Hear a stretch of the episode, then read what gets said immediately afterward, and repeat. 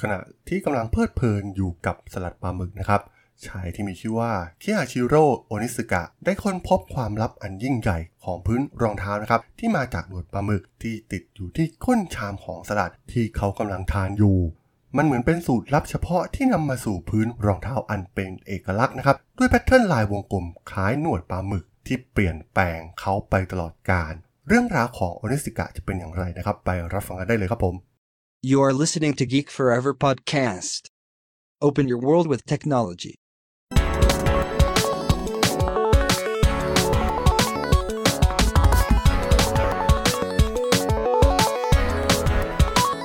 This is Geek Story.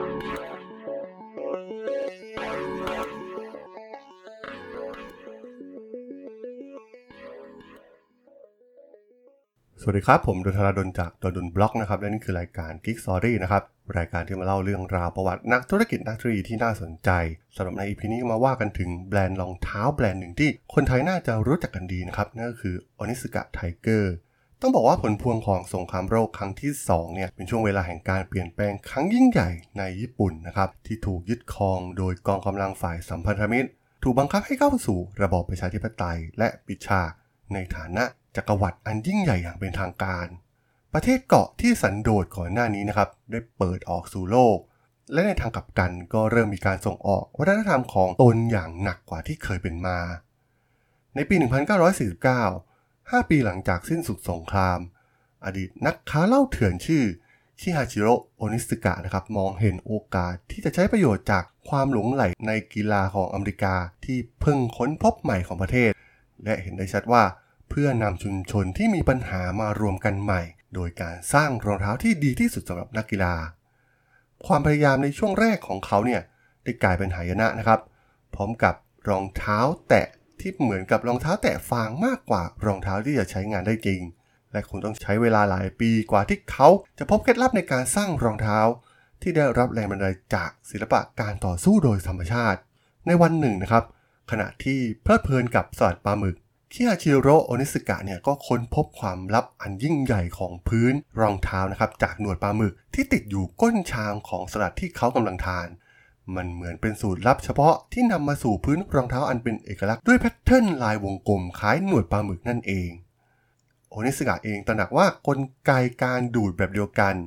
และการออกแบบที่เว้านั้นสามารถนำมาใช้เพื่อประโยชน์ของนักบาสเกตบอล ที่ต้องการหยุด และเปลี่ยนทิศทางได้ทันทีได้อย่างมีประสิทธิภาพเป็นอย่างมาก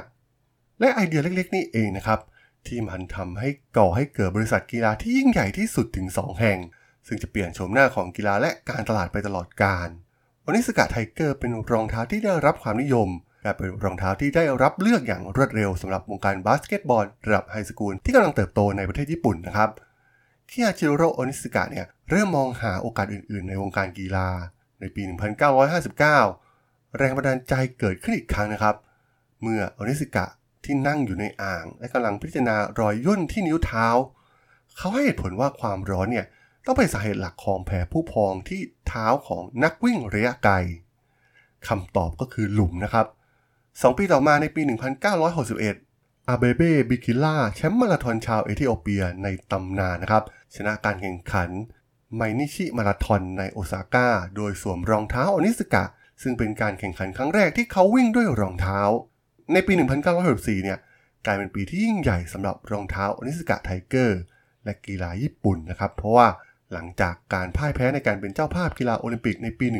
1940 อันเนื่องมาจากการปะทุของสงครามจีนญี่ปุ่นครั้งที่ 2 ซึ่งบางคนมองว่ามันเป็นจุดเริ่มต้นที่แท้จริงของสงครามโลกครั้งที่ 2 โตเกียวจึงได้รับการเสนอชื่อให้เป็นเมืองเจ้าภาพสำหรับเกมโอลิมปิกฤดูร้อนในปี 1964 นะครับ โยชิโนริซาไกนะครับผู้ได้รับเลือกเป็นคนจุดพลุไฟในโอลิมปิก เขาเกิดที่ฮิโรชิมานะครับในวันที่ระเบิดนิวเคลียร์ลูกแรกเนี่ยตกลงมา ในโอลิมปิกในปี 1964 เนี่ยเป็นครั้งแรกที่ออกอากาศผ่านดาวเทียม และเป็นครั้งแรกที่แอฟริกาใต้ถูกแบนเนื่องจากนโยบายการแบ่งแยกสีผิว และเป็นครั้งแรกที่นักกีฬาเข้าแข่งขันด้วยรองเท้าโอนิสกะไทเกอร์นะครับซึ่งเป็น Runspark แบบติดตายตัว โอนิสกะไทเกอร์เนี่ยได้มีการสนับสนุนรองเท้าให้กับนักวิ่งระยะกลางชาวอเมริกาที่ชื่อฟิลไนท์นะครับ และในไม่ถึงทศวรรษให้หลังไนท์เองก็ก่อร่างสร้างบริษัทไนกี้จนยิ่งใหญ่จากพื้นฐานของโอนิสกะไทเกอร์นี่เอง การแข่งขันกีฬาโอลิมปิกเนี่ยยังคงเชื่อมโยงกับวิวัฒนาการของรองเท้าโอนิสกะไทเกอร์นะครับ ในปี 1966 โอนิสกะไทเกอร์ได้เปิดตัว Limber Up Kawa BK นะครับซึ่งออกแบบมาสำหรับการทดสอบก่อนการแข่งขันกีฬาโอลิมปิก ปี 1968 ที่เม็กซิโก Limber Up เนี่ยเป็นรองเท้าคู่แรกที่มีลายในตำนาน ที่ยังคงอยู่ในรองเท้าโอนิสกะไทเกอร์และรองเท้าเอซิคทุกคู่ ซึ่งยังมีขายในขณะนี้นะครับในชื่อ Mexico 66นะครับซึ่งเป็นรองเท้าที่โดดเด่นที่สุดในคอลเลกชันโอนิสกะไทเกอร์ทศวรรษที่ 1970 เนี่ย บริษัทควบรวมกิจการกับ GTO และกลายมาเป็นแบรนด์ที่เรารู้จักกันในทุกวันนี้นั่นก็คือ ASICS นั่นเองนะครับ แต่ก็ต้องบอกว่าความสัมพันธ์ในช่วงแรกที่ดีกับ Phil Knight เนี่ย มันกำลังกลับมาหลอกหลอนบริษัทญี่ปุ่นนะครับ ในปี 1974 ไนกี้ได้ว่าจ้าง John Brown and Partners ซึ่งเป็นเอเจนซี่โฆษณาในเมืองเซีแอตเทิลนะครับ บุกเบิกการโฆษณาแบรนด์มากกว่าการโฆษณาผลิตภัณฑ์โดยตรง นั่นทำให้ในปี 1980 ไนกี้สามารถเข้ายึดครองตลาดอเมริกาได้สูงถึงร้อยละ 50 ทันที ผลจากการควบรวมกิจการ และวิวัฒนาการสู่ ASICS นะครับ บริษัทเริ่มมุ่งเน้นไปที่ผลิตภัณฑ์ที่หลากหลายขึ้น รวมถึงอุปกรณ์สกี อุปกรณ์เบสบอล และแม้แต่กระทั่งอุปกรณ์กอล์ฟนะครับ แต่ยุค 90 เนี่ยเป็นทศวรรษที่น่ากลัวมากๆสำหรับ ASICS และนักลงทุนของพวกเขา เมื่อฟองสบู่เศรษฐกิจของญี่ปุ่นเนี่ยแตกลงไปนะครับ และตลาดสกีในประเทศเนี่ยก็อยู่ในภาวะตกต่ำ บริษัทก็ขาดทุนติดต่อกันถึง 9 ปี และเมื่อรองเท้าบาสเกตบอลรุ่น original ของ Onitsuka Tiger ได้รับการเปิดตัวออกมาอีกครั้งนะครับ และสามารถเรียกเสียงชื่นชมจากนักวิจารณ์ได้อย่างงดงามทำให้บริษัทเนี่ยกลับมาสู่เส้นทางเดินเดิมได้อีกครั้งหนึ่ง จากนั้นในปี 2003 นะครับ ความก้าวหน้าครั้งสำคัญ Uma Thurman ซึ่งถ่ายทอดความงามของกังฟู โดยรองเท้ารุ่น Mexico 66 นะครับ ที่มีสีเหลืองสดใส เชื่อมโยง Onitsuka Tiger โดยตรงกับเพศ สไตล์และฟังก์ชันของซูเปอร์ฮีโร่ตั้งแต่นั้นเป็นต้นมานะครับ Onitsuka Tiger ก็มุ่งหา partner อย่างต่อเนื่อง โดยร่วมมือกับทุกคน ตั้งแต่ Astro Boy ไปจนถึงโรงงานผลิตรองเท้าผ้าใบชาวดัตอย่าง 75 นะครับในปี 2008 Onitsuka Tiger ได้เปิดตัวรองเท้ารุ่น Nippon Made นะครับ ซึ่งเป็นรองเท้าระดับพรีเมียม ที่ผลิตขึ้นเพื่อเน้นย้ำถึงฝีมือการผลิตแบบญี่ปุ่นของพวกเขา และแสดงความเคารพต่อต้นกำเนิดของแบรนด์นะครับ ซึ่งรองเท้าในรุ่นนี้เนี่ยผลิตในญี่ปุ่นแทบจะทั้งหมด ตั้งแต่ปี 2019 Onitsuka Tiger เนี่ยอยู่ภายใต้การดูแลของ Andrea Pompilio นะครับซึ่งร่วมงานกับแบรนด์นี้เป็นครั้งแรกในปี 2013 ในคอลเลกชันโ Onitsuka Tiger X แอนเดียปอมเปริโอนะครับ ในช่วงไม่กี่ปีที่ผ่านมาอนิสกะไทเกอร์เนี่ยได้ร่วมมือกับแบรนด์หรูจำนวนหนึ่งนะครับ เช่น Givenchy ในปี 2019 และวาเลนติโนในปี 2020 Onitsuka Tiger เนี่ยได้ปรับตัวเข้าสู่วัฒนธรรมสมัยนิยม โดยมี brand ambassador อย่างลูกสาวของ Will Smith นะครับ กับแคมเปญ Autumn Winter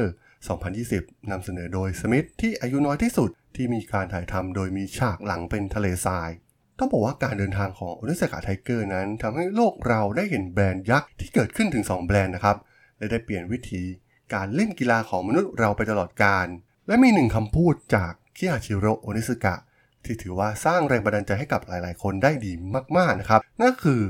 สิ่งที่คุณต้องทำหลังจากล้มลงก็คือ การต้องลุกขึ้นให้ได้อีกครั้งหนึ่งสำหรับเรื่องราวของ Onitsuka Tiger ใน EP นี้เนี่ยผมก็ต้องขอจบไว้เพียงเท่านี้ก่อนนะครับ สำหรับเพื่อนๆที่สนใจเรื่องราวประวัตินักธุรกิจนักเทคโนโลยีที่น่าสนใจที่ผมจะมาเล่าให้ฟังผ่านรายการ Geek Story เนี่ยก็สามารถติดตามมาได้นะครับทางช่อง Geek Forever Podcast ตอนนี้ก็มีอยู่ในแพลตฟอร์มหลักๆ ทั้ง Podbean Apple Podcast Google Podcast Spotify YouTube แล้วก็จะมีการอัปโหลดลงแพลตฟอร์ม Blockdit ในทุกๆตอนอยู่แล้วด้วยนะครับยังไงก็ฝากกด Follow ฝากกด Subscribe กันด้วยนะครับ แล้วก็ยังมีช่องทางหนึ่งในส่วนของ Line add ที่ t h a l a d o n t h a r a d h o l สามารถ add เข้ามาพูดคุยกันได้นะครับ ผมก็จะส่งสาระดีๆพอดแคสต์ดีๆ ให้ท่านเป็นประจำอยู่แล้วด้วยนะครับ ถ้าอย่างไงก็ฝากติดตามทางช่องทางต่างๆกันด้วยนะครับสำหรับใน EP นี้เนี่ยผมก็ต้องขอลาไปก่อนนะครับ เจอกันใหม่ใน EP หน้านะครับผม สวัสดีครับ